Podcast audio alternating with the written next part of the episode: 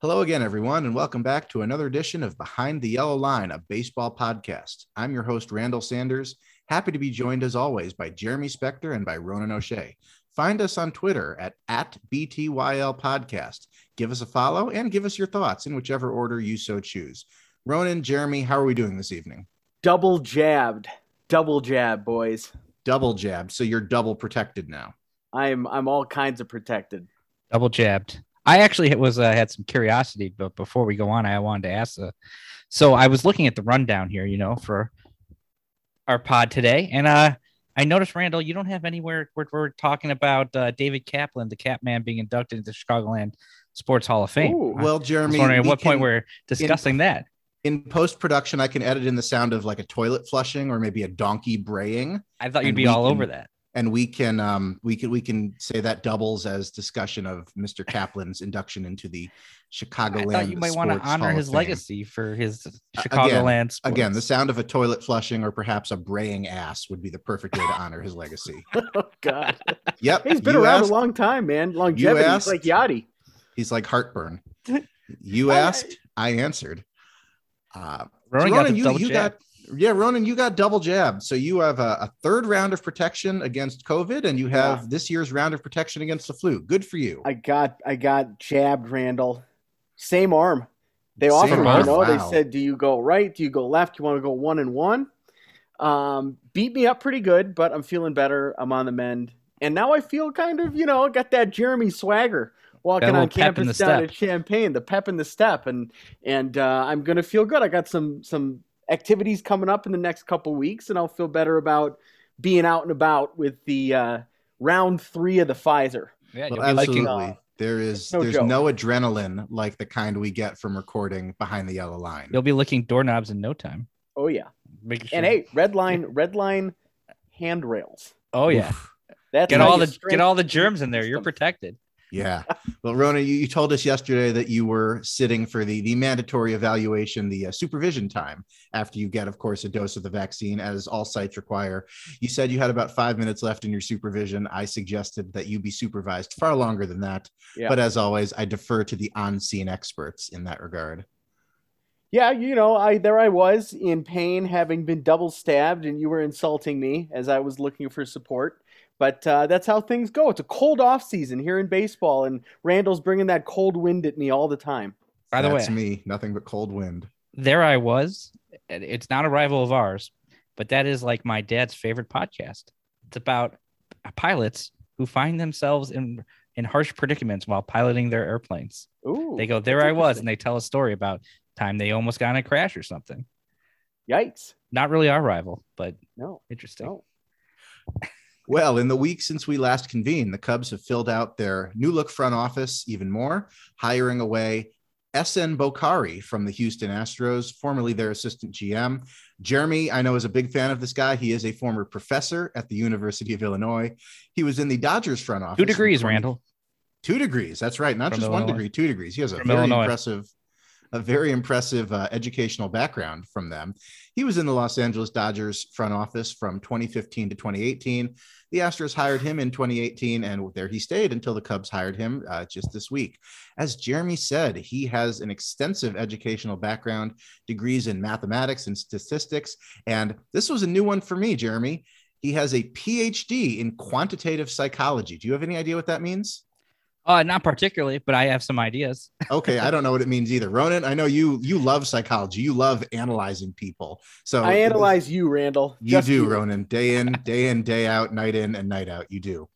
His front office background is in research and development and also in amateur, pro, and international player evaluation. So, Jeremy, I know you're real up on some of the up and coming front office members across the league. What's your read on this hire? Well, uh, as you mentioned, uh, uh, big fan of anytime you get a little Illini up there in uh, in Cubs land. Uh, as I said, two degrees, two graduate degrees from the University of Illinois. His master's and his PhD were from the University of Illinois, and he uh, was a visiting professor for one of those years as well. Um, I mean, I'm not super familiar with Ehsan, but from just reading up on him and seeing him, he seems like a pretty, uh, actually a very smart guy, very intelligent guy. Uh, and I like this hire a lot. Obviously, you look at the Dodgers, you look at the Astros; those are the two you know, arguably the two best teams, maybe the Rays over the last five years in terms of just developing players and always being there at the end of the year. But one thing I found interesting is, you know, he's a big believer obvi- in analytics, obviously, right? But he also, from reading him, he believes you can get too hamstrung by the analytics. Like the analytics aren't the end all to everything. Like you also have to take into account the other side, you know, be more wide ranging, not just go by treating analytics as a god and just doing everything they say. So, and I'm assuming that's some of what he has in that PhD in quantitative psychology is, you know, just being having a more holistic approach and being more, you know, wide ranging and things and, and not just being dedicated straight to math. And I think that's an interesting aspect to bring to the Cubs, a different flavor. Obviously, the Dodgers, as I said, the Astros, great organizations. You get Carter Hawkins from the Indians. I like bringing in guys from different organizations that have different viewpoints, learn different things. So I think I think it's a great hire. And different organizations that win. Yes. Five straight Final Fours for Houston. They got a chance for another World Series. And the criticism about what they did last time is certainly fair. And you cannot like the players on that team. You cannot like the franchise. But you can't argue the fact that Houston's been very good at developing talent up to the major league level and winning baseball games. And so Mr. I'm with you, Jeremy. Um, it's too bad he's in Illini, but he's obviously got a really impressive resume. The Cubs are moving into a different era of this front office now. This is Jed's team, and he's bringing in clearly well respected and very intelligent people in the front office. So and at this point, no concerns from me. Mr. Bokhari wasn't even in the Houston organization in yeah. 2017. So problem solved there. You guys both hit it right on the nose, I think. Um, I think the game moves in cycles. I think obviously for a longest time it was all about scouting. It was all about what you could see in a player, and then I think it shifted in the other direction entirely to scouting and to sabermetrics. And I think at this point, front offices realize you need a balance of the two. And as Jeremy pointed out, he has extensive experience in uh, statistical matters, but he also comes from a, uh, a lot of scouting work. And that's a great balanced mind to have in your front office. So it seems like uh, we're all in agreement. This is a good hire by the Cubs to be Jed Hoyer's, or at least to be uh, the, the number three, probably one of the number threes in this organization. Yeah, uh, you know, obviously with Randy Bush moving on, that opened up this slot that uh, Ehsan was able to to fill, and they have um they already had you know two assistant general managers that were that were staying on, um but you know, as Theo would say early on in his tenure here, you know, you have to marry the scouting and and the analytical, the statistical basis, and so I I, just seems like a, a smart hire. Um, as Ronan said, obviously coming from Houston, you know, that's a team that wins, and the Dodgers, they're teams that win. So I think it's interesting that Jed is looking at those development teams to bring people in. You know, I also hope this is a sign that the Cubs are beginning to kind of fill up the front office again. A lot of jobs were eliminated with COVID. A lot of full time executives, scouts in the Cubs organization were removed when the season was cut short and revenues were down. So I hope this is a sign that Tom Ricketts and the family is getting serious about building back up the front office. And they don't all have to be high level executives, somebody of this stature, but just sort of getting back to where they were pre COVID. We know there's financials in question with the CBA up in the air right now. I think it's a good sign, though, that some of these positions are filling. Cubs didn't have a, a, a general manager for the last year. That's unprecedented. So it's nice to see the front office filling up again. Yeah, and and that's kind of been the way that baseball had been trending uh, the last few years, probably over the last decade. Uh, COVID just uh, exacerbated it because he was able to, but a lot of scouting departments had been, you know, kind of uh, shrunk and some have been eliminated for various teams. And a lot, there's a lot more video nowadays um where uh, for like advanced scouting is almost gone and everything's done on video nowadays and to me i feel like if you have the money for it uh and you're it, you're better you're it's an advantage to have as many people around as possible. So i would think that you would want to have a big front office. You would want to keep bring in as many uh differing minds. I, obviously you don't want to be hamstrung with people arguing and you know too many you know cooks in the kitchen or whatever but it's good to have kind of a bigger uh front office. I, I, when jim hendry was here the, the, cubs had like one of the the smallest front offices yeah. in baseball. I remember reading you know when they hired andy macphail that the Tribune company offered him more money. They said, "Hey, you can hire more people." Man, MacPhail's like, "No, we're good, man. We got the, this tight group of people. We're good. We don't need to bring anybody else in." And to me, I'm like, "Well, you, yeah, bring as many people as you, you want." As I mean, smart guys that you know understand things. So I think I think it's a good sign to be hiring people.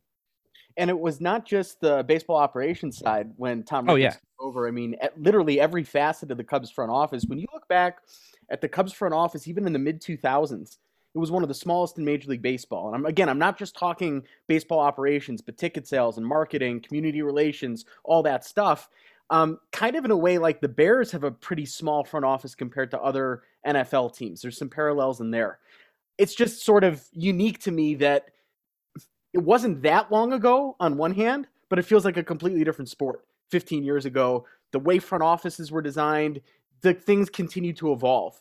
I've got confidence that this front office, particularly the baseball operations side, this is a good group of people. Very intelligent. They've got resources to work with. This is something that we've wanted in Chicago. Payroll is going to be one thing. I don't know if it's going to be as high as we want this year, but I want to see the Cubs continue to be a front of the line front office organization, a team that makes a lot of money but does innovative things and are at the top of the game, like the Dodgers have been for the last Yeah. decade in the West. Definitely. And joking about the Bear that you ever get a Bears media guide, you open it up, everybody in the front office is named McCaskey. And every job, Oh, it's just like a McCaskey hiring thing. Um, but you know, as yeah, yeah, you're totally right. When Theo came in, they modernized the entire Cubs front office. And you know, they were working in small little rooms and back everything was old and you know they built a nice office across the street office building so i have faith in jed i actually have faith in tom you know i don't think i think tom on the business side he, he know i think i think he knows what he's doing he knows how to make money i don't think he's really going to be a guy who's just going to build all this stuff and then hamstring his own team in a way where he's not going to be able to make money. I, I have faith that he's going to, I mean, I, I agree with you. Maybe we're not going to get a $200 million payroll this year, but I, I think he's, he's interested in making money. And one way to do that is having a Woody baseball team. One more point before we wrap up this particular segment is Ehsan was credited with Uh, building and strengthening the Dodgers research and development department when he mm-hmm. was in that front office. So Ronan, you make the point you want forward thinking individuals and here's an individual who has an extensive background in research and development and how to make your analysis of the game better. So it seems like this is a strong hire for the Cubs and hopefully it reflects in their eventual on-field product that we hopefully get next season. Well, last week we promised you an Arizona Fall League update on some of the Cubs prospects playing down there for the Mesa Solar Sox. Uh, it's been a rough fall for pitching prospects Caleb Killian and Ryan Jensen. Killian has only pitched uh, two innings, I'm sorry to say, and neither of them went particularly well. Uh, and Ryan Jensen's also had a rough fall. He's only pitched four and a third. He struggled to get hitters out a fair, a fair bit, but he did pitch four scoreless innings last night. Of note is young outfielder Nelson Velazquez, who spent 2021 at South Bend and Tennessee. That's high A and double A. And he's having a great fall in 45 plate appearances for the Mesa Solar Sox, Ronan's new favorite team. He has two homers, four doubles, eight RBI, and he's slashing 395, 489, and 698. Jeremy, I know, again, you're the minor league guy, you're the prospect guy. What's Nelson Velazquez's trajectory going from here, going into next season? Well, last yeah, last time we talked about this, I brought up Nelson. I, I he was a guy for me that you know who came, kind of burst onto the scene uh this year, especially when he moved up to Double A. I would also like to point out Killian. He's pitched more than two innings. He had a really good uh um outing the other day. He came in in relief of Jensen and uh, he struck out like six over three um with no walks. Uh, but uh he he Nelson Velazquez, he, he seems like you know he's hitting for more power. He was a fifth round pick out of Puerto Rico. Uh, as I said, he got he got to Tennessee, um, and he kind of just kind of started going off. And he was a guy who seemingly has played himself into being a real prospect or somebody you know who you're seriously looking at um, now, as opposed to being more organizational guy. And I, I don't know. I think it's pretty good to have another outfield prospect. He might be ending up on the 40 man uh, with the way he's playing. So uh, it, it, he's been on fire really, really since he he jumped up to Tennessee, and it's really nice to see a Cubs uh, hitting prospect really break out because this hasn't been a great year, kind of, um, in that regard. So uh, it's nice to see somebody start crushing it. Well, Jeremy, that's that's my mistake. Uh, Baseball Reference had him having pitched two innings in the AFL this year, so clearly that is incomplete. Ronan, what do you have? I was going to say it would be nice if we could watch it. Yeah. You're saying you know it's nice to see these guys having a good uh, or you know putting together some some decent games. It's just such a bummer that they aren't televised. I saw that uh, MLB TV, I think today, or might have even been yesterday, is picking up Dominican Winter League games. That That's correct. good news. That I'm is interested correct. in watching that. Can we get three cameras in these beautiful spring trading ballparks so we can see what's going on down there? Is that too much to ask, Tom Ricketts? You would think they have cameras in there. Well, I mean, they do. I, they must not think there's any market for it, but Right. Uh, there, there's got to be enough of us out there to justify paying a couple of interns I fifteen mean, you could bucks an stream it over online. Oh, no question. Yeah, Yeah. you don't. It doesn't have to Be be. like on a MLB. world- It doesn't have to be a world class broadcast. Like even some spring training broadcasts aren't all that great from a production standpoint. Just give us something. What you end up getting is you're on Twitter, you're typing in players' names, and you're seeing clips from the press box or from the stands. It's just not the same. I would like to see these games on TV, but I will be checking out the Dominican Winter League because that sounds pretty cool. Absolutely. The the atmosphere in the Dominican Winter League is legendary and good for MLB for doing something to get those games uh, more easily streamed. Uh, maybe next week we can go over some of the uh, Dominican Winter League teams. We can all pick a team and we can bandwagon them throughout the winter. Maybe they don't want to show it because they're having all these new rules and they're having issues with the new rules.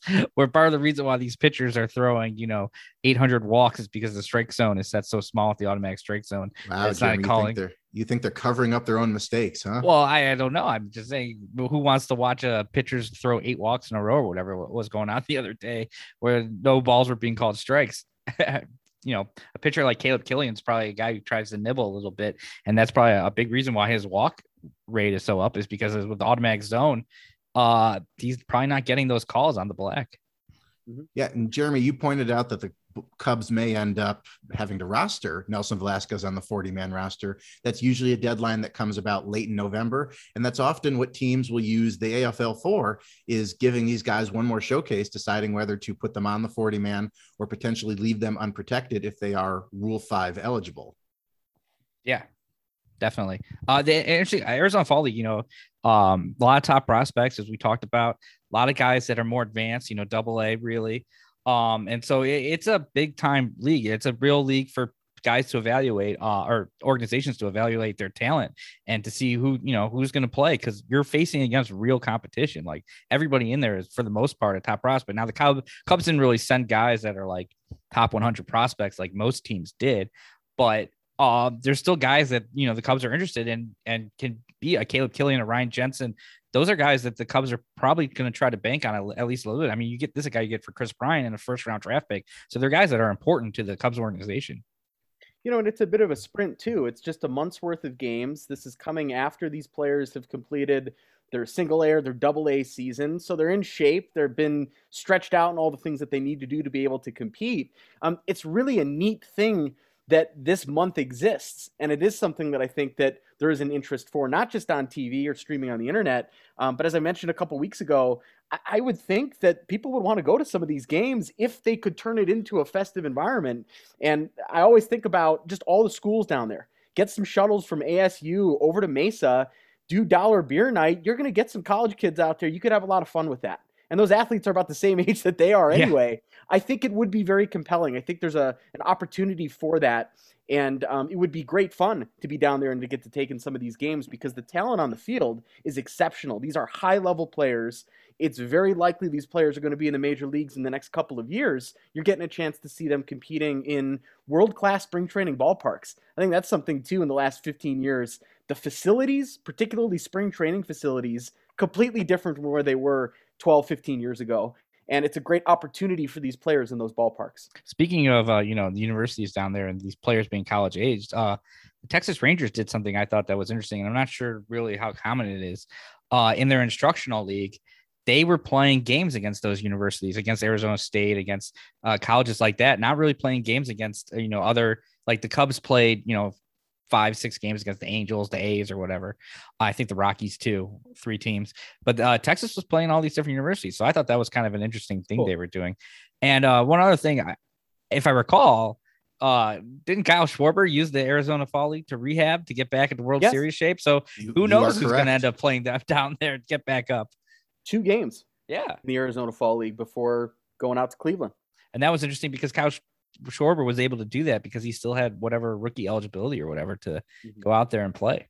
Well, Jeremy, that, that's a good catch. The organizations playing against some of the collegiate teams down there reminds me of uh, the beginning of each spring training where you see that the Pirates played Manatee Junior College or uh, whoever's down there in Florida. Well, we mentioned the Rule 5 draft a moment ago, something that usually takes place at the winter meetings. And there is some chatter that the winter meetings could be in jeopardy once again ahead of the what most people seem to be anticipating as a lockout of some duration coming up when the CBA expires on December 1st. There was a report from Bill Madden of the New York Daily News earlier this week that the winter meetings scheduled to be in Orlando this season have already been canceled. There's been nothing official since, so it sounds like it is just chatter for now. But uh, another uh, unfortunate omen in what is sure to be a messy offseason. Ronan, I know you've been the most bullish on the fact that they will get something done. They the owners do not want a COVID season 2020. They don't want a COVID adjacent season in 2021 and then a no season in 2022. How worried are you at this point? I'm getting there. Um, I, I'm maybe I'm optimistic. Maybe I'm projecting uh, a little bit of anxiety that I really don't want there to not be baseball come April 1st. I think a normal spring training is really important as well. That said, there's no chance there's going to be an agreement made by the time this thing expires, 11:59 p.m. Eastern on December 1st. There is going to be a work stoppage. The question is, can they get it figured out in time for spring training, for a chunk of spring training? Will we get a full 162 games next season? So I don't know. Uh, there's a lot of things that they're disagreeing on. I think that we should enjoy this next week of World Series baseball, and hopefully Atlanta can beat Houston, and and uh, we don't have to see the cheaters have another championship. But I'm definitely worried. The the owners and players have some big time disagreements, and we're talking about billions of dollars on the line here too. That's what's going to be argued. It's going to set the tone for much of the next decade of what revenue is going to look like in Major League Baseball. That worries me. There's no shortage of money, but there's no necessary uh, peace there between owners and players and what they're going to do with that money, and that's worrisome. Um, but to your point, the saving grace, I think, is I don't think the players or owners want another season of impacted lower revenue. And that to me is the most optimism I'm bringing into this that they're going to work something out because they need a full spring training, they need a full season, and they need to build up some momentum. Uh, playoff viewership has been very, very good, with the exception of game one of the World Series. Uh, playoff viewership this year is sitting at about four and a half million people per game. That's up from last year, certainly with COVID. It's up from the year before. So there's some positive trends in baseball. They just got to figure out how to divvy up these billions and billions of dollars. It, yeah, uh, I'm not exactly sure like um how this is gonna go. I uh it'll be interesting to see because last time I remember, I believe in 2016, and I'm, I'm not saying this is gonna happen, but uh I I think they they got the deal done like right at the deadline, like right when it was about because there was some talk about whether or not you know there would be an issue, and then they got done like right away.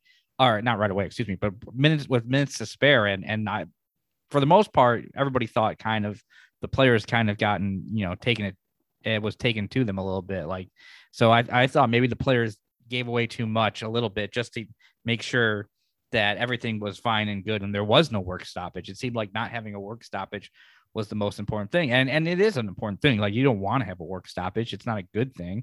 Uh, baseball hasn't had a work stoppage since 1994, and that's a great thing that uh, we haven't been had that issue, which was a, a, major issue for a long time in the late 60s, 70s, and 80s, and to the 90s. Like there were tons of work stoppages. In 1990, uh, there was a lockout, and which will probably be the most similar to this year, where it be, was in January and and through February, and it ended up going through April, early April, and games had to be postponed. Games had to be uh, remade up later. They got 162 game season in, but it ended up going into April and before there was an agreement. And um, that's not something you would want to happen because then you get whatever. There was like a two week spring warm up period and like it was just a mess.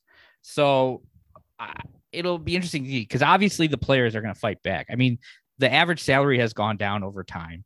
Uh, the players are getting a lesser share of the the pie than they got previously. It's it's going down. I think the players, especially after what happened last year, I think they're in a position where they okay, they want to make their mark. They're not gonna just you know just for peace, just for labor peace, um, give in. So I it's gonna be it's gonna be a fight, and I I, I hope it doesn't get to February March where we're like, what's the end game here? Uh, hopefully they can. I mean, they've been talking for over a year. They've been having discussions. We know that.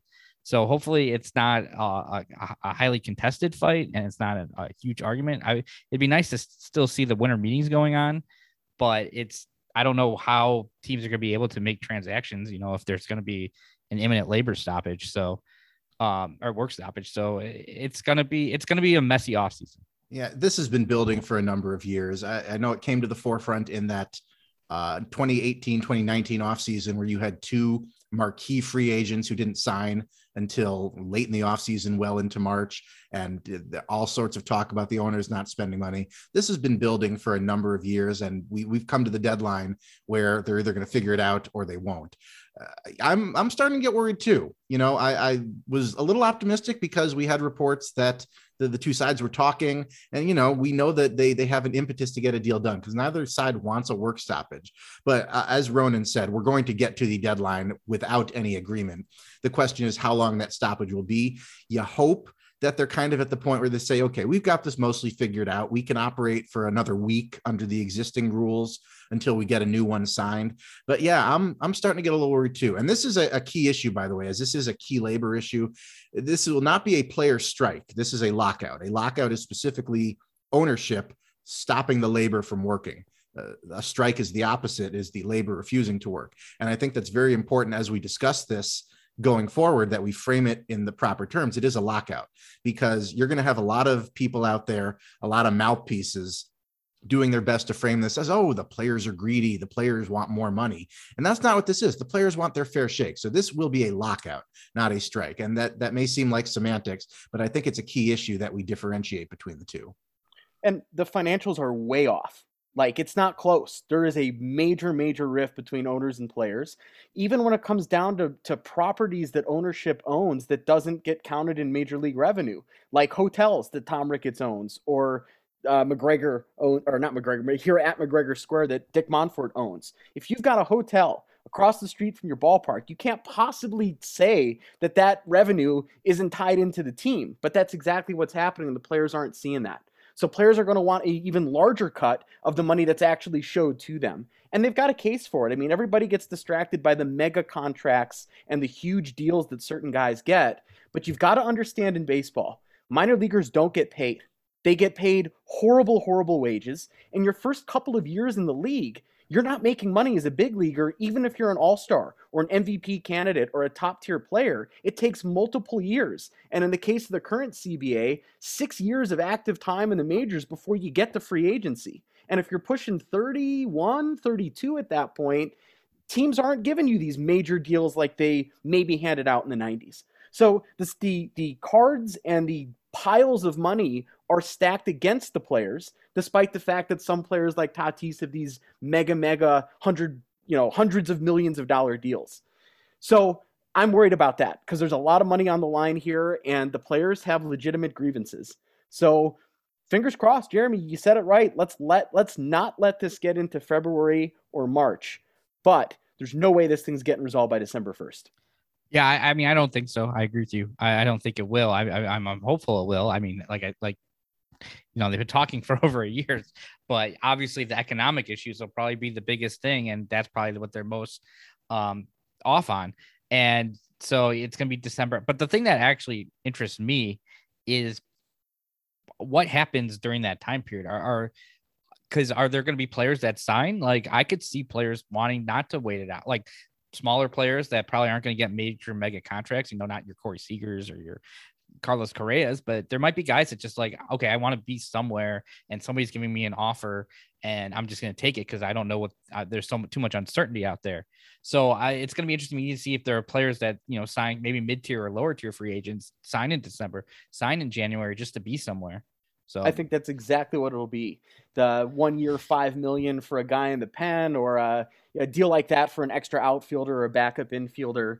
No major moves, and I don't think the trade front is going to be particularly active until they figure out, you know, what the rules are going to look like. Um, with that in mind, I think one of the easier agreements that's going to be made is the we and we've sort of resigned ourselves to the fact that it's happening. Designated hitter is going to go to the National League. That's going to be a permanent thing. I think that's going to be easy to work out. My question to you, Randall, what do you think will be the the biggest change that ends up passing? So something like an international draft or a salary cap. Like, what do you think will be the largest or most significant change that's going to come from the CBA? I have two answers to that. I think they're going to institute a salary floor and I think they're going to institute it poorly because I don't trust the league to quite handle something like that properly. But I think they're going to introduce a salary floor. And I think they're also going to change the structure of service time and free agency. I think they're going to find a way to get players to free agency sooner than that sixth season. Um, and I think that's going to change how these young guys get to free agency and get their their big free agent contracts. So I think those are the two big changes that I anticipate coming. You guys already mentioned that the DH is probably coming. I, am hoping, and it seems like they're getting rid of the uh, the runner on second in extra innings. It yeah. seems like that's going the wayside. So that's my answer. I think a salary floor, and I think they're going to alter the structure of free agency. Jeremy. I agree with Randall in terms of I think they're going to change the service time. I I, I mean people were arguing that last time and it ended up with nothing changing. But I, I do think they're going to change it. But I feel like it's not going to go. I don't think the players are going to get to free agency sooner. I think what's going to happen is they're going to pick like an age, like a 29 and a half or something. And that's just going to be it for everybody.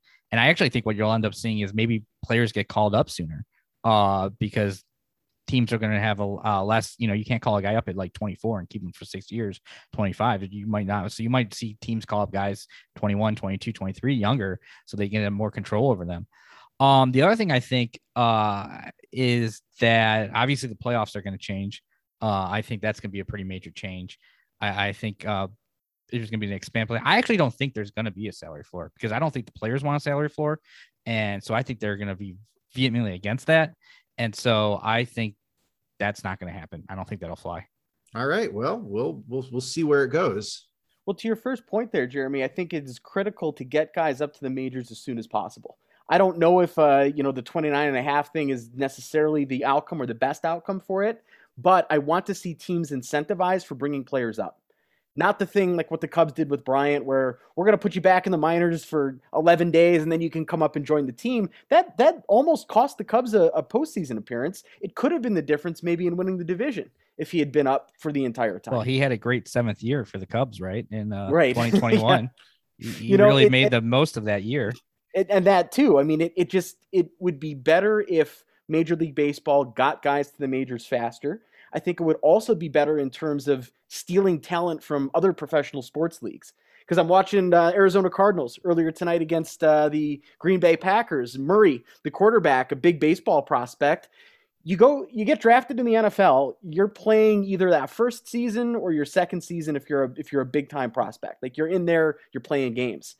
That's far more appealing than toiling in the minor leagues for four, five, six years, hopefully not messing up your elbow. Then you get to the majors and you still have five or six years before you're really going to get paid big time free agent money. So if they can speed up guys getting to the majors, that maybe will incentivize some of these great athletes to play baseball instead of football or other sports. And I think that that's good for baseball moving forward. I, I yeah, I, I think that a huge pro, um, a huge deterrent to that in terms of guys playing baseball and going to football is something that I don't think I don't see changing is they cap. They've capped pretty much all amateur spending now and started to really cap it. And I don't I don't see them ever going back on that. But you know, back in the day, you used to be able to just pay a guy however much you want. And personally, I, I thought that was the best way to do it, you know. Um, I didn't I don't think there should be uh as many rules. I mean, I remember when they first they went to the slotting system, but that was just a recommendation. Then they went to a hard slotting system. Now, I mean, amateur talent in terms of international amateur, there's like a five million dollar cap on that. Uh, where I mean, Jorge Soler got like four times that or whatever. Uh, Yoan Moncada.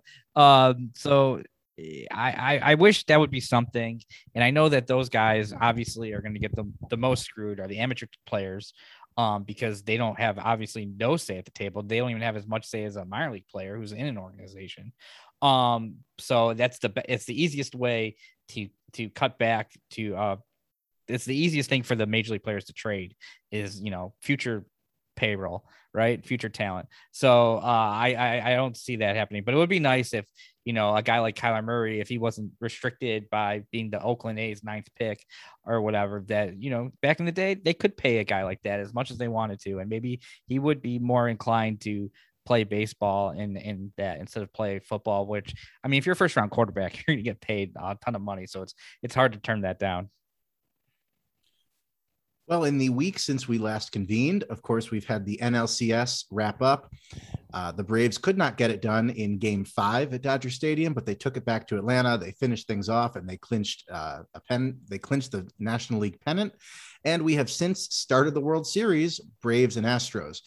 We broadcast at this point tonight with the series tied 1 1, headed back to Atlanta. Each team won a game in Houston.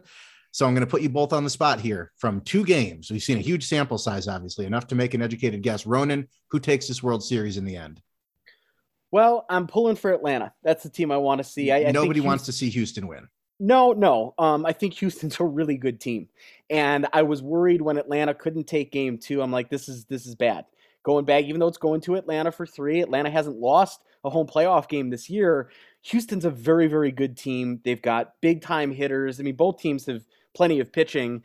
Um, but so my fear is if if I were to bet on this, I think Houston is going to do it. But I really would like to see Atlanta make it happen. Um, Atlanta's got some players on that team too that personally I just like. I want to see Jorge Soler get another title. I really liked the couple of months that we got with Joc Pederson. I wish that his time in Chicago could have gone on longer. I want to see him win it. And you know what? I like Frederick. I'd like to see him get a ring as well. Yeah, I want to be able to say Joc Pederson of the 2021 Chicago Cubs wins the World Series because it'll be factually accurate. I want to be able to say that.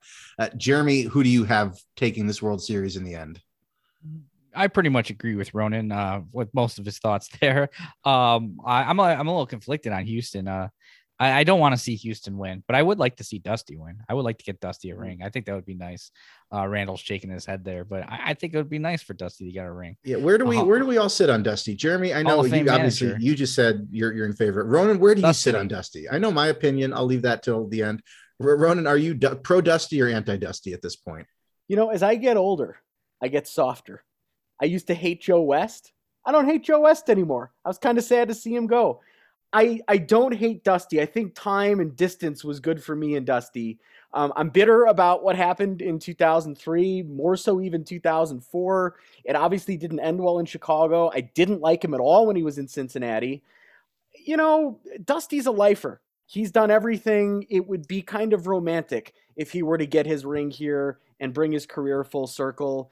Um, there's a lot of reasons not to like Dusty Baker. One constant over the years, though, the players have always enjoyed playing for him. Even if he wasn't great with strategy, even if he said a lot of stupid shit like when you walk, you're just clogging up the bases. Terrible quotes. You got to have your horses, dude. You got to have your horses. But he's been liked by his players by and large. That was a big draw to get him to Chicago 20 years ago. So if Dusty does it, you know, good for him. What a career he's had. What a life he's had. And uh, baseball is going to be sad when guys like Joe West and Dusty Baker aren't around anymore. And, and unfortunately, we're very close to the end of that. Well, uh, you know, I'll, I'll, give him that. His players always seem to enjoy him, stand up for him, have his back, and because they know he has their back. Even when it was clear that it wasn't going to work out here in Chicago, people love to say, "Well, he's a player's manager." But you're you're both better individuals than me. People talk about how how much they'd love to see Dusty win a ring. It does absolutely nothing for me. I feel nothing. I'm dead inside when people mention it. it. It does nothing for me. I don't especially want to see him win a ring and write his own redemption narrative. It's possible that I'm in the wrong here. I will completely hmm. admit that. It's possible that the the the right way to think is to say, yeah, get Dusty his ring, but it does nothing for me. It does less than nothing for me. Wow. And un- unfortunately, I, I believe I agree with the both of you that I don't want the Astros to win this, but I think ultimately they're probably going to prove too much for the Braves. And that's unfortunate because it would be great to see uh, Soler win yeah. two rings uh, for a guy who he's had a rough career. He's had a lot of injuries. He's had a lot of ineffectiveness even when he was healthy. It would be great to see him win a second ring. We all know where he won his first. But yeah, I do think the Astros are going to prove too much. And can we talk about Charlie Morton? Ronan, I see you want to mm-hmm. chime in. I just talk about Charlie one Morton. thing on uh, yeah. Soler before we, we get off that. What a like bipolar year he had as well. First half of the season, he was terrible, absolutely horrible. He goes to Atlanta, um, powers there, walks shot up, much much better player in Atlanta, and then to see him his first swing in the World Series, crushing it out to the Crawford boxes in left field. I think that's pretty cool, and it's fun to see players who've struggled for a period of time figure it out and then excel at the highest level or on that biggest stage. Soler was a favorite in Chicago. I loved him when he hit the ball. He hit the ball, Yeah. and he, he had. A, I remember he had a home run in St. Louis. I want to say it was 2014. You 2014, yeah. late in 2014. that September. I don't know that it's landed yet. I mean, he absolutely crushed it out to left field, and that was one of those moments towards the end of 2014 where we were all like, "Man, this is happening. Like this is really coming together." And we know KB's coming next year, and maybe they're going to spend some money here in free agency. Soler was a big part of that and the excitement around it. So I'm pulling for him. And Joc with the pearls, he's looking good. He's got the blonde hair. He's Terrance he's Gore. ripping the ball out all, all over the place. There's a ton of ex Cubs playing in this World Series, even if it's not maybe the biggest names you remember. William Contreras. Uh, not an ex Cub, but obviously a connection. I want to go back to Dusty just a tiny bit. Um, I, I one thing I like about Dusty is that I feel like he's evolved over time. Um, you know, he's not the same manager he was in Chicago. He he doesn't, you know, a big thing about Dusty in Chicago, obviously, with the critique on Dusty, um, holding the pitchers in too long, you know, throwing Mark Prior and Kerry Wood and and they pitched a lot of innings. They threw a lot of pitches. And when he got to Cincinnati, when he's been in Washington and now Houston, he evolved. He doesn't do that anymore. That he's no longer that manager. So a lot of the criticisms of Dusty that uh, were pretty much built up from that time in Chicago, you know, when this whole Saber versus scouting, when it was all kind of growing, uh, you get that in your mind. He's changed. He's not really the same guy he was from then. So I respect that about Dusty. And he seems like, for the most part, a decent dude. And I don't know. I don't have room for hate in my heart here. I, I, would like to see Dusty win. You know, I don't know. Not I- the I think- Astros, though. So I'm conflicted. I, I imagine at least one of you remembers this, but back when he was with the Reds, I interviewed Dusty Baker. Got a one on one interview with him as part of the Reds caravan, came into Bloomington, Indiana when I was in college. I got five to 10 minutes one on one with Dusty Baker. And for all the criticism, this was like two years after his Cubs time, right? Like the wounds were still very, very fresh. He was nice to me. He was pleasant to me. I had a nice little conversation with him, and he had a toothpick, even though it was the middle of December. Of course, he has a toothpick. He, he doesn't go anywhere without a toothpick. I imagine he has uh, like a like a hip holster that's just filled with a new toothpick, and every time he needs a new one, just presses a button and it Pops it dispenses in it dispenses into his hand. Absolutely. Uh, yeah. So Charlie Morton, the starting pitcher for the Braves, he pitches uh, an inning with a broken leg. He strikes out two on that broken leg and then has to come out of the game. And that's insane to me. You think of all the pushing off that a pitcher has to do with his legs to, to get the power on the pitches, a broken leg, and he's able to finish out the inning, which is insane. Well, Randall, you're the expert here on lower body strength, uh, particularly the leg. And um, it is amazing that what these athletes can do. And the fact that he was able to go back out there and pitch, obviously, it took him out of the game and it ended his season. But um, adrenaline, uh, Yeah. elite athletes, it's amazing what you can accomplish under uh, normal circumstances that you wouldn't be able to do. Yeah, that's exactly what I was going to say. The adrenaline rush is just incredible. I feel like Donovan McNabb had he like broke his leg once in the middle of the game, and he pretty much finished out like an entire drive, and maybe even the game just playing on a broken leg. And then they announced like he was out for the year, and it was it was pretty incredible. And it is it is just incredible what the you know when you're out there you you barely even feel it really. I mean, I'm, I, but obviously Morton eventually felt it when he was pitching because he went down in a lot of pain but to be able to finish off the inning, be able to do that is pretty incredible. And, and I feel for a guy like Charlie Morton, who's had a long career. Um, you know, he was in Philadelphia, he was in Pittsburgh, and he struggled. He was in Atlanta, and he struggled, and then he became a great pitcher in Tampa and Houston. And so to go back to Houston for where he's trying to pitch again, um, and to win the World Series, it would be nice for him to win one over the Astros. But uh, yeah, that was pretty amazing, and it's amazing to see what these guys were able to accomplish when they're just they're just out there and they. I mean, you see it with Max Scherzer; he's so into the game or whatever. A guy like that, you, you're not even paying attention to what's going on with your body. They just compete. Yeah, It's just a whole different level. It's very, Exactly. that's why you watch. It's so impressive to see these people do it, especially the guys with longevity like a Scherzer. Yeah, definitely. It's just absolutely nuts. Well, nobody knows adrenaline like us as podcast hosts. So you know, Yeah. nobody's nobody's going to say we're not the experts on that. We never know what the next word's gonna be. We're always on the edge of our seat. We're ready. We're, Absolutely, absolutely. It's a it's a white knuckle experience. you here. black out. You're just in the zone, man. When you're speaking. Speaking of suspense, uh, it's time to bring back a fan favorite segment. We have not done one of these in quite some time. It's time to bring, bring back the old box score. I have a box score from a Cubs game in front of me, and I'm going to see if Jeremy and Ronan can guess who the opponent might be, when the game is from, and what is significant about it. So we're going to lead this one off tonight. I'm going to tell you that Kerry Wood started this game for the Chicago Cubs. That's a good start. It is yeah. a good start. Any anytime you mention Kerry Wood starting a game, usually it's a good start. I do love Kerry Wood. Absolutely. Uh, elsewhere in this game for the Cubs was Sammy Sosa. Any guesses yet? Any any thoughts forming? Any clouds clouds coming together in the mind storm? Well, was this the game we were at, or is this just a great Cubs game? And this is a thematically appropriate Cubs game. We were not present for this game, okay, or at least I was not present. You two, you two, sense. you two might have been, but it is thematically appropriate. Okay. Uh, I I mean, is it a, like a 03 playoff game in Atlanta? Well, Jeremy Jeremy's on the right track, as Jeremy so often is. He's like a bloodhound. He gets that scent and he's right on it. Ronan, game five.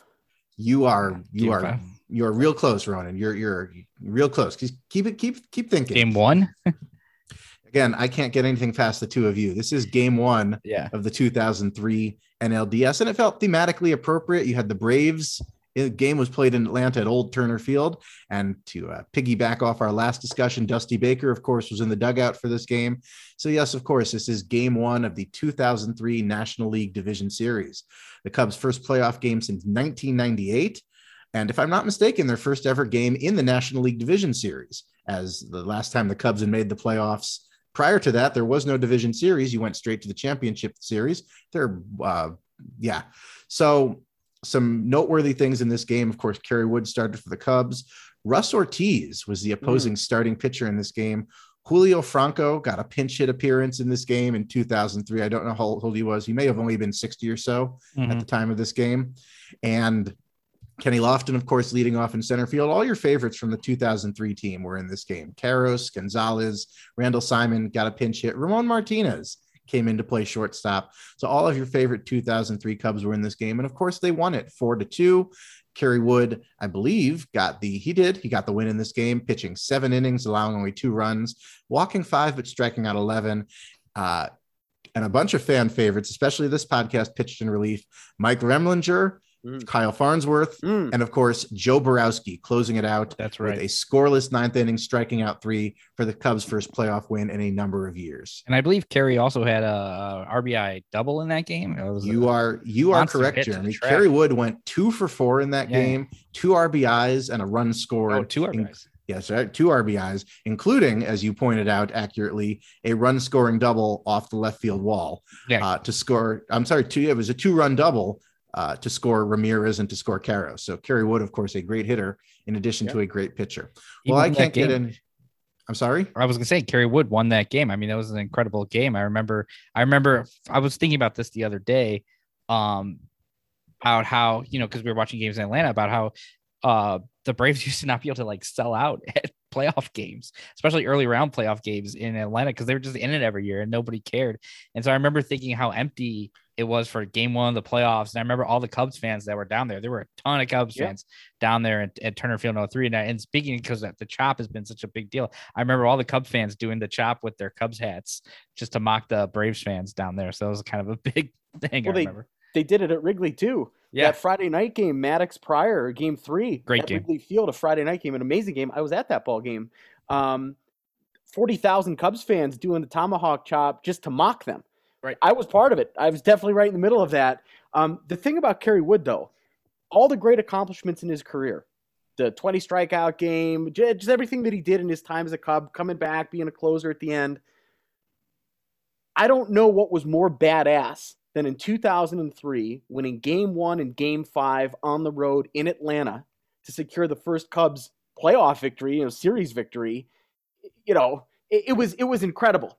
And Atlanta was a different franchise at that point. They had the Greg Madduxes of the world. They were a phenomenal team coming off of a great era where they were consistently in the playoffs. That was a huge statement for the Cubs.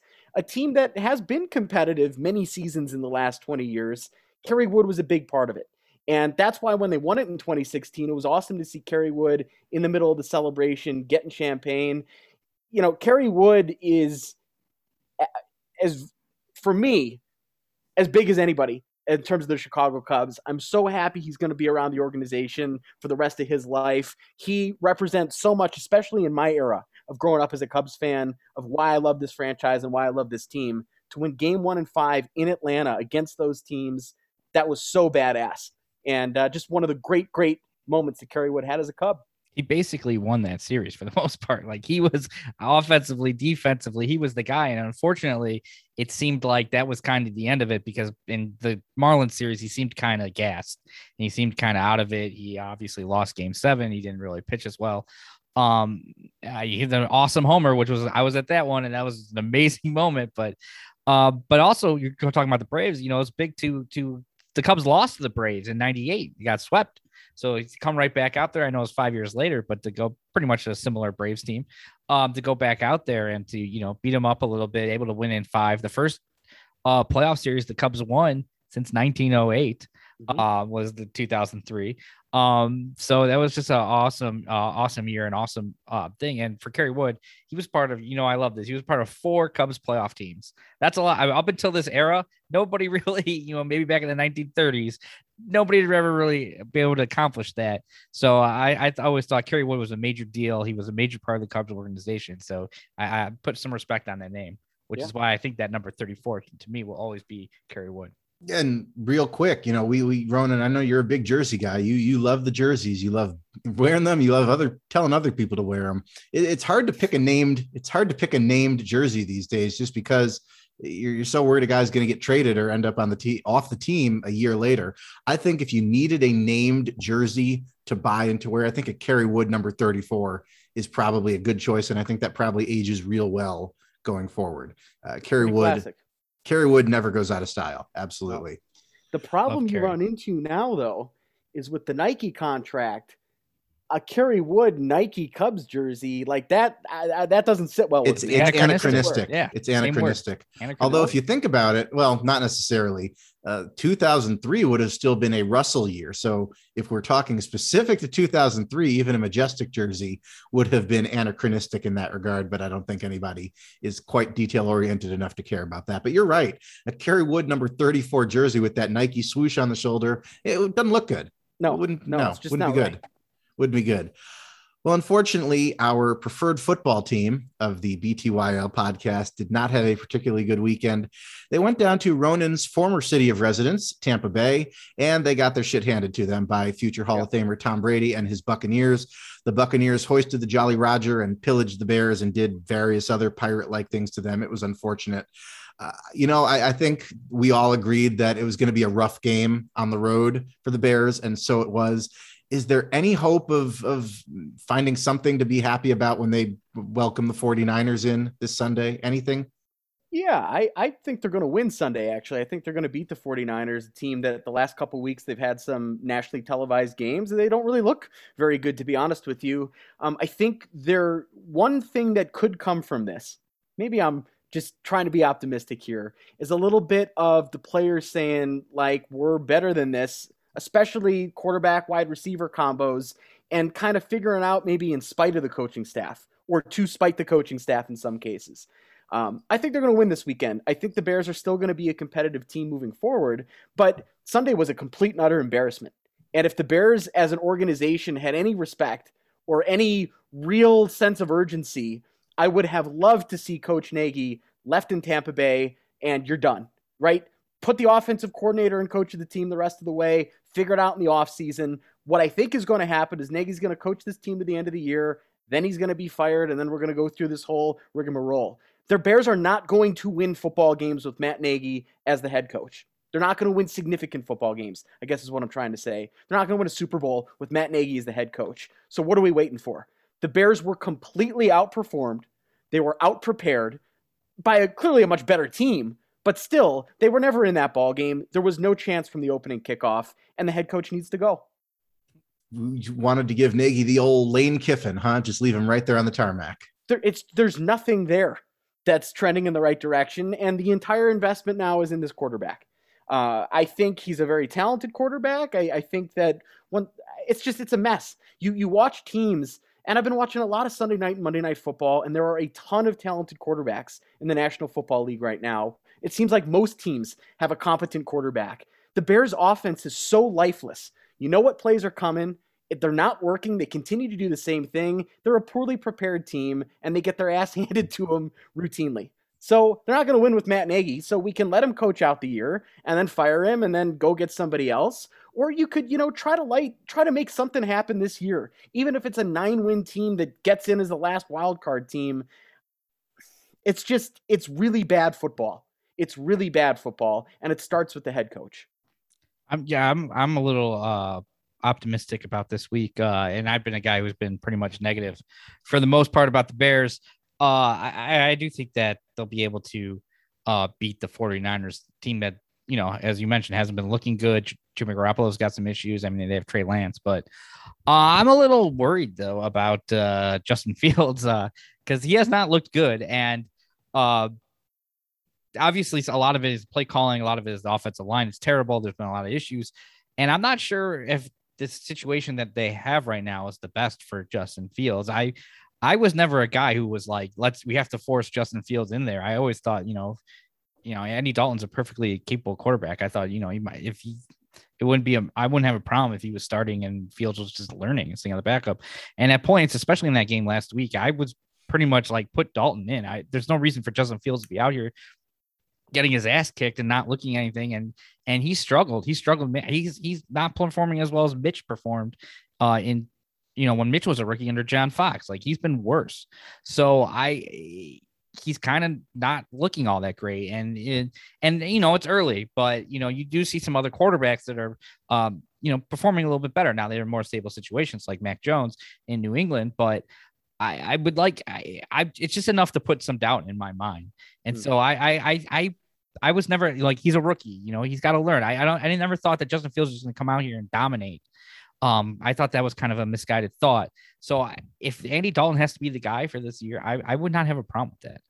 Yeah, Jeremy, my concern is that what is right now clearly the fault of the coaching staff and some of the supporting cast around him.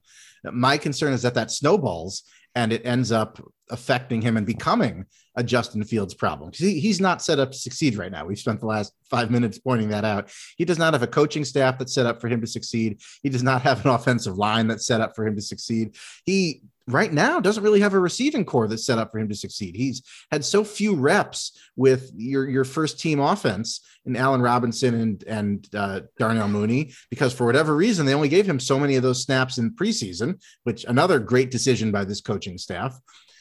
I'm, I'm worried that that's going to snowball into something much, much worse than simply a difficult situation for him right now. And I'm also worried that this offensive line is going to get him broken in half. Well, that's the worry. That's the worry to me is an injury. He's got the shortest amount of time after the snap before there's pressure on him and he's getting hit. And he's not the biggest guy in the world. He's also um, a mobile quarterback. So when he's scrambling or running, he's liable to get hit if he doesn't get down. So that's the fear. I I'm less worried that Coach Nagy is so incompetent that he's going to ruin Justin Fields unless it's an injury situation where he's put in a spot where he shouldn't be on the field and he gets hit and then he gets messed up from it. I think if Justin Fields is a legitimate quarterback, he'll be able to overcome a year of this ridiculous head coaching circumstance that he's in with Chicago right now. Um, but injuries are a concern. And yeah, Jeremy, you're right. I think there was a point in this game where this game this past weekend where it's like, look, the game's over. The Bears aren't moving the football. We don't need him to get hurt. He could have come out at times in that second half. So as long as he stays healthy, I think Justin Fields is going to be fine, but he's going to be fine under a different head coach. So we can do it now and let the OC ride out the year, or we can wait until December, have a seven or maybe eight win season, six, seven, eight win season, and then fire the coach and do it all over again in the offseason. And I bet that's the way it goes.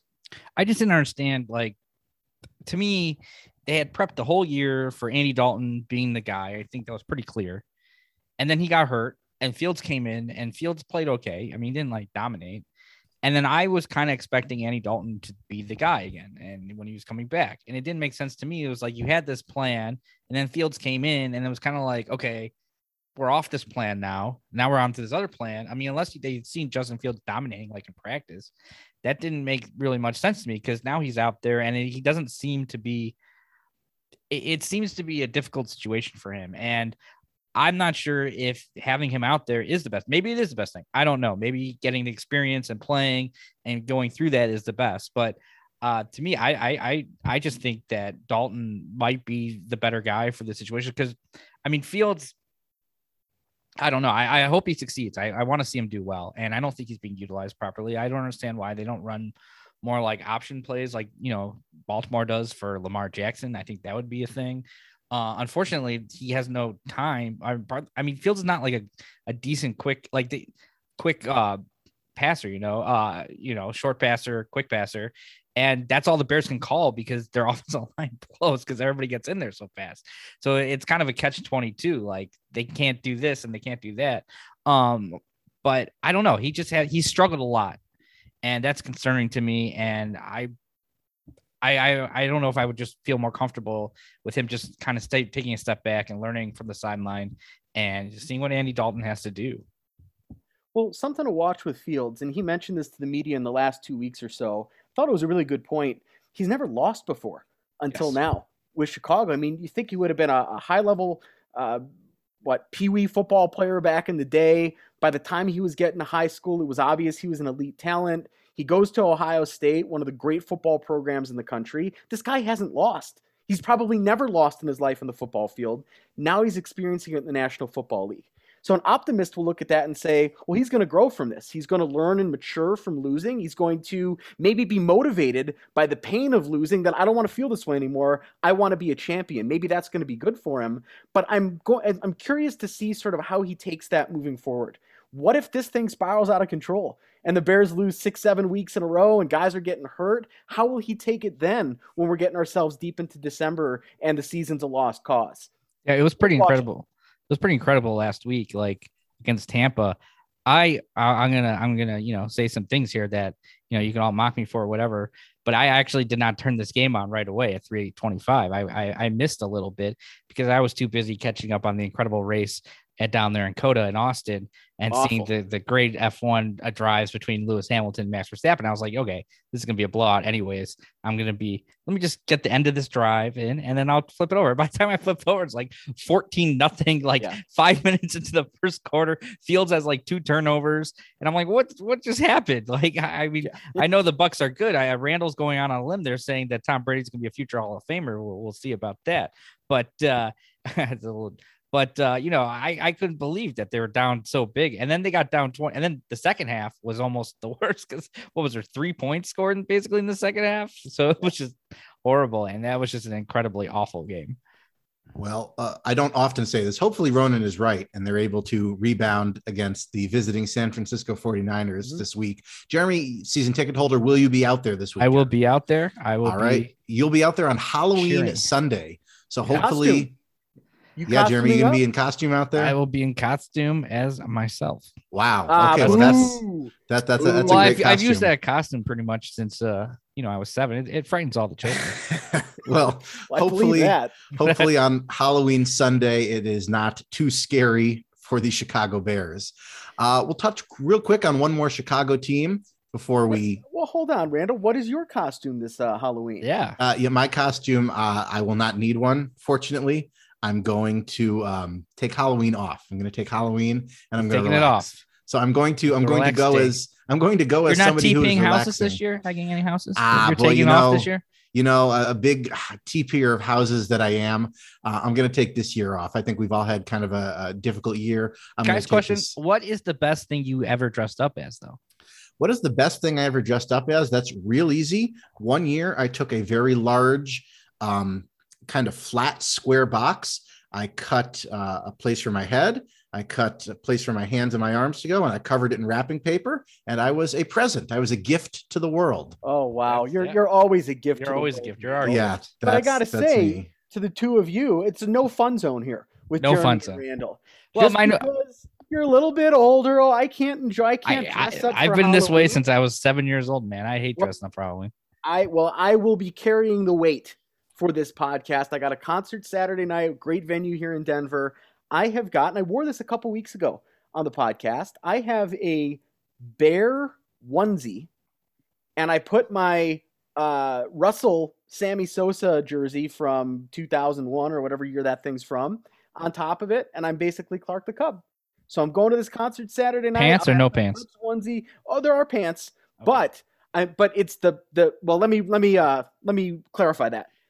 It's pants No for pants. me because it's the bottom half of the onesie, but there are no pants. It is the bottom of a bear. So it is Clark with a Sammy Sosa jersey that I'll be wearing to uh, the old Cervantes music venue here Saturday night. So I'll be carrying the weight for the show. Always an opportunity to dress up. Life's short, have fun with it. Halloween's a good time. You got good music, you got good weather, you got the World Series going on, and everybody's giving out candy. What else do you want? Well, Perfect. Ronan, it, it's good to know that you're going to be exercising your right to the 99th Amendment, the right to bear costumes. Uh, we'll touch on one more Chicago team, if I can stop laughing uh, before we start to bring it home today. The Chicago Bulls are back. I'm declaring them back. Uh, you know, I'm, I'm very bad at this. I'll probably be proven wrong in another week or so, but they are back. They are five and one. Unfortunately, that one loss came tonight against the visiting New York Knicks, coached by Tom Thibodeau with Derrick Rose and Taj Gibson in tow for Joakim Noah night at the United Center. Just about every former Bull of note from the last 10 years was in attendance either at some sort of pre-party last night or at the game tonight. Some some real names out there, guys like Kirk Hinrich, guys like Omer Asik, all in attendance to honor their former teammate. Uh, but the Bulls have been fun to watch this year. Ronan, you've got that Bulls toque, that Bulls winter hat on as we record. You know, I don't think any of us are real big NBA guys, but I think when the Bulls are worth the attention, I think we can all be convinced to be big Bulls guys. So, Ronan, have you caught any games from your perch out there in Denver? So I haven't seen the Bulls yet this year, but I will get to it. I'm certainly uh, been following the hype online a little bit. I have been meaning to look at when they're coming to Denver. They get out here twice a year. I want to get to one of them at least and, and see the team in person. I haven't been to a Bulls game in a decade. Back when um, it was a much better time with the Chicago Bulls, but Milwaukee. yeah, when we were up in Milwaukee. Um, but it got me thinking, you know, 10 years ago with with Noah coming back, I saw Luol Deng was in the stadium. I saw uh, Kirk Hinrich, you were saying, Randall, was out at the United Center the other day. It got me thinking, those were some good Bulls teams about a decade ago. And had they not had the knee injury to Derrick Rose, there was a chance to win a national, uh, a world championship in there. They had to get past LeBron. That was a big ask, certainly at that time. But that was a well coached team with Tibbs. They had very talented players, and they had one of the best players in the league pre injury in Derrick Rose. So, kind of looking back on that, going, I hope that this new Bulls era is as exciting as that was. And they don't have to worry about LeBron at least until the finals now. So maybe they can make it happen, and maybe we'll see a world championship in the next couple of years. Ronan, the Bulls will be coming to visit you Friday, November 19th out there at Lonzo Ball Arena Soon. in Denver. So uh, start getting your tickets now. It's going to be a hot ticket. Well, I was at Ball Arena the other night for an NHL game, and I was thinking this will be fun for an NBA game, and uh, just to see how the sport has changed in the last decade. I haven't been to the United Center in a very long time, over a decade at this point. So to Chicago, nice I'll hook you up. at some point. Get some Blackhawks games in because that's a real ticket. That's a hot man. commodity right a now. real huh? ticket in demand right now. Uh, I got, you know, I had 10 games and yeah. Um, uh, for the Bulls, I I've watched a little bit, um, not a lot. Uh, I've seen a couple from a couple games. I watched the game at the end of the game against Toronto the other day, and I watched opening night against Detroit. And uh, I, I made a point to watch, you know, when my boy Ayo was out there doing work, scoring four points in four minutes, doing a lot of things. So I, I, I think that's the reason the Bulls are good. To be honest, I think it's all just been. Ayo Dosunmu, and you know they've been out there winning. But it, I like Billy Donovan. I've always thought he was a great coach down there in the University of Florida. So I thought that was a, a remarkable hire when they were able to get Billy Donovan. And you know, the Bulls do well, uh, that would be nice. Uh, It would be great for the city. Obviously, I haven't been like super into it um yet. I don't know. Maybe I will. Um, but for Bulls fans that have been in there into it, long suffering Bulls fans, uh, I think it's awesome for them. Yeah. Um, you know, to have something to cheer for. I I'm a little skeptical. I know they went out this offseason and they made some moves. I'm still a little skeptical that you know some of these moves are the type of moves that are really going to put them towards the elite uh teams in the NBA, but I'm not like a huge NBA guy, so what do I know? Uh Lonzo Ball, you know, uh if he's turned into a great shooter, which maybe he has, uh th- you know, I was always kind of skeptical of him because he couldn't shoot, but maybe he's a good shooter now. And DeMar DeRozan coming from Toronto always seemed like kind of like a high, high volume guy, but who knows? I don't know. Um, so it's nice to see the Bulls being a, compet- a competitive and successful team because that's a team that should always be a competitive and successful team. There's no reason for the Bulls not to be. especially in a league where every damn team makes the playoffs. Like how Yeah. bad the Bulls have been is I mean, a stain on Jerry and because bad nobody wanted to sign here because of what happened at the end of the '90s. Yeah, yeah, and that, I mean that's a long time ago, but ownership hasn't changed, and the Bulls are have been a very poorly run organization, and um, it's good. It's good though for the NBA when the Bulls are are good. It's good for Chicago when the United Center's full. That place gets loud. People like Bulls basketball. It's still a very very popular brand internationally. If you get outside of the United States and you mention Chicago, people still talk about MJ. You'll see Bulls hats and jackets all over Europe, all over the world And Denver. And Denver. Yeah, I I, I got it on. t- I'm walking wearing- down the yeah, street. I got people now. coming up to me. Normally, what I hear here is "Go Cubs." I always got Cubs something on, and there's tons of Cubs fans. But recently, it's the "Hey, go Bulls," and it's like, wow, there's some hype around this team again. Um, make it interesting, make it fun, and maybe I'll uh, put a game on one of these nights. Yeah, you know, I'm excited to have a team to watch this winter. The Bears, we, we've discussed at length what they are. The Blackhawks, of course, are dealing with no end of just terrible, terrible problems uh, off the ice, to say nothing of what's going on on the ice. And we know what the MLB offseason is going to look like and be messy at best. I'm excited to have a, a team to watch uh, this winter. And, you know, knock on wood, I hope I'm not jinxing them. I hope they stay fun and competitive throughout the winter and and the late winter and the spring. And I'm excited to have that to entertain myself with Randall. because it can. Yes, Jeremy. I was gonna say you could watch some Illini basketball. They're gonna be damn good this I winter. sure could do that, Jeremy. That's definitely a thing I could do. Yeah, Um, so I'm excited. I'm excited to have a team to watch this winter. And you know, it's it's fun when the Bulls are good. they're gonna be damn more- good, man. Damn good. Two more quick Oh, yeah. pieces of news around MLB before we bring it home tonight. Two new managers hired in the last week or so. The Cardinals have given their managerial job to Mike Schultz, former bench coach Oliver Marmol, no relation to Carlos. Uh, real quick primer on him. He- At age 35, he will be the youngest manager in MLB. And a, a fun bit of trivia he was drafted just ahead of Rizzo, a couple of picks ahead of Anthony Rizzo in 2007. He was a minor league player in their system, went straight to being a minor league coach, uh, then to a major league coach, and now he is their manager. Worst of luck, I'm sorry, best of luck to Oliver Marmol in his new job. And then just before we recorded tonight, the San Diego Padres made news by hiring Bob Melvin, veteran manager away from the Oakland Athletics.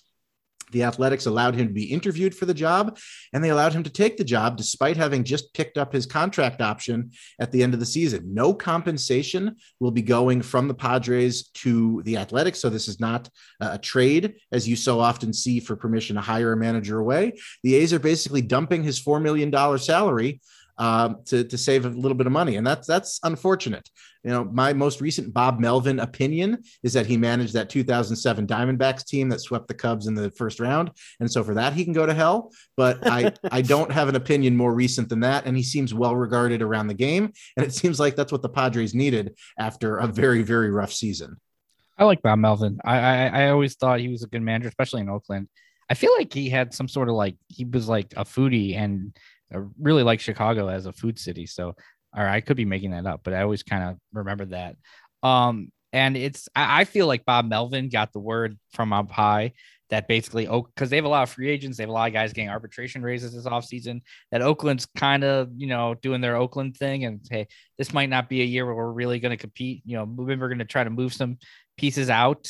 And I think Bob Bob Mellon saw the writing on the wall there and was like, okay, I, I need to find a, a land because I'm sure he would have been fine to come back and manage in Oakland, but I think he saw that like this team's not going to be competitive next year. There's an open spot in San Diego. Uh, I could go there. Um, but uh, and then the other thing being, um, you know, think about the Mets. Like if maybe if they had a GM, they could have you know actually hired a good manager like Bob Melvin over there or something. Who knows? They're being turned down left and right. So uh, I, I it was it's interesting to see a guy like that just kind of jump ship and and go down south and go to San Diego. Well, he's one of the more respected managers in the sport, and he gets to go take on the most talented young player in the sport with Tatis, a team that was cruising up until mid July or so. Things fell apart for San Diego. It, another note from this is, you know, San Diego goes from a younger former player type manager to an older guy. And the trend in baseball right now is sort of the opposite, bringing in the young, recently former player, even like what the Cardinals did with Marmol. So that's a different look. I think this is going to work well for San Diego. I think they're going to be a playoff bound team next season. And it should be fun to watch Melvin with that young, eclectic clubhouse that they have there and see if he can turn them into a winner. Yeah, uh, that was supposed to be what they were hiring last time before they hired Jayce Tingler. AJ probably said, "Well, I'm going to go out and get a veteran manager, a guy who's been experienced, knows what he's doing."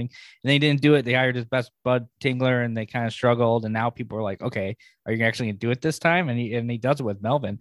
The interesting thing to me is that they hired their pitching coach before they hired their manager. But the fact that they hired their manager so fast makes me think that after that, that maybe Melvin had some word in that before it was announced. But that still was kind of an interesting, you know, thought. And, and I agree with you. I think Bob Melvin's going to work out very well in San Diego. Uh, it seems like kind of a perfect fit there. It seemed like the type of guy they really needed because they had some issues at the end of the year, you know. Um, they obviously, you know, sputtered towards the end of the year and, and they had some clubhouse blowups, some guys not getting along. Um, so I think a veteran steady presence like Bob Melvin would be good for them. Well, that's certainly the hope of the Padres. Jayce Tingler didn't work out, and the, you know the word was he had kind of lost that clubhouse, and they're certainly hoping that Bob Melvin can be that stabilizing presence they need. He can bring together uh, what's still a very talented team, and hopefully they can maximize that roster in a way they were not able to do this year. Randall, I got a question before we bring this thing home because I didn't think you'd ask it, and it needs to be asked. And because I'm in a Halloween mood, I know neither of you care about Halloween or wish to celebrate it. Worst holiday there is. No, not even oh, close. Oh, completely. Not even close. I, I hate Halloween the most. You hate Halloween more than Valentine's. Day. I'm not a candy guy. Oh, Valentine's Day sucks. But I'll, I'll three worst holidays. Three worst holidays in my mind: Halloween, New Year's Eve, Valentine's Day. Those wow. three holidays, terrible. Wow. I was never a candy guy, so I didn't like Halloween to begin with. Anyway, I'm like dress well, up then, candy. I don't like any of this stuff. Well, then this question isn't for you. Although so I do like I don't want pie. your answer. I don't want your answer on this, Jeremy Randall. Best Halloween candy. Oh, that's easy. Kit Kat bars. It's not even close. Kit Kat. See, Kit you're Kats. wrong. Yeah, wow. Reese's. You take the Reese's and you put it in the freezer. And I must say, regular sized Reese's, not the jumbo Reese's no. where they cram in too much peanut butter, not the bite sized Reese's. A normal Reese's in the freezer is the best candy uh, Halloween like time. So Ronan, I respect route. that because there is, of course, a lot of value in the frozen Reese's, but I, I, think Kit Kat still reigns supreme. I think you get a little bit of everything in a Kit Kat. And again, I like Reese's. I'm not, I'm not discounting the value of a Reese's, but Kit Kat still reigns supreme for me. Frozen Randall Kit Kat wants also break. very good. Frozen Kit Kat also very good. Yes, most you most like candies. Frozen? Most chocolate candies, most candy bars will benefit from going in the fridge or the freezer because I think that enhances the flavor. Now, I'll tell you what you don't want to do. You don't want to put gummy candy. And I know, Ronan, I know you're big on uh, gummies, but uh, you don't want to put you don't want to put Gummy gummies Venus in the Milo. freezer.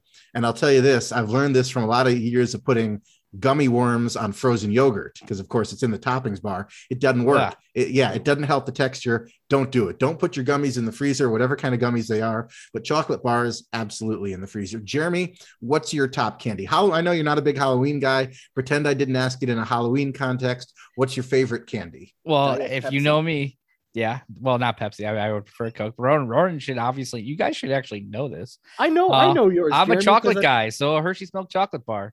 All right, you know what? That's that's a good call. You you that's can't like. go wrong with the old staple. Well, we could spend all night discussing the virtues of certain candies, the way we talk about certain ball players and certain teams. We'll save that for another edition, but that'll bring us home on this edition of Behind the Yellow Line, episode number 42. We're slowly moving towards that landmark 50th edition, which I look very forward to. Again, follow us on Twitter at BTYL Podcast. You can find us there, the latest edition of our podcast. You can give us your opinions, you can give us your thoughts, you can just give us a hello do whatever you like. For Jeremy Spector, for Ronan O'Shea, I'm Randall Sanders. Thank you for listening. We'll be with you again next week on Behind the Yellow Line.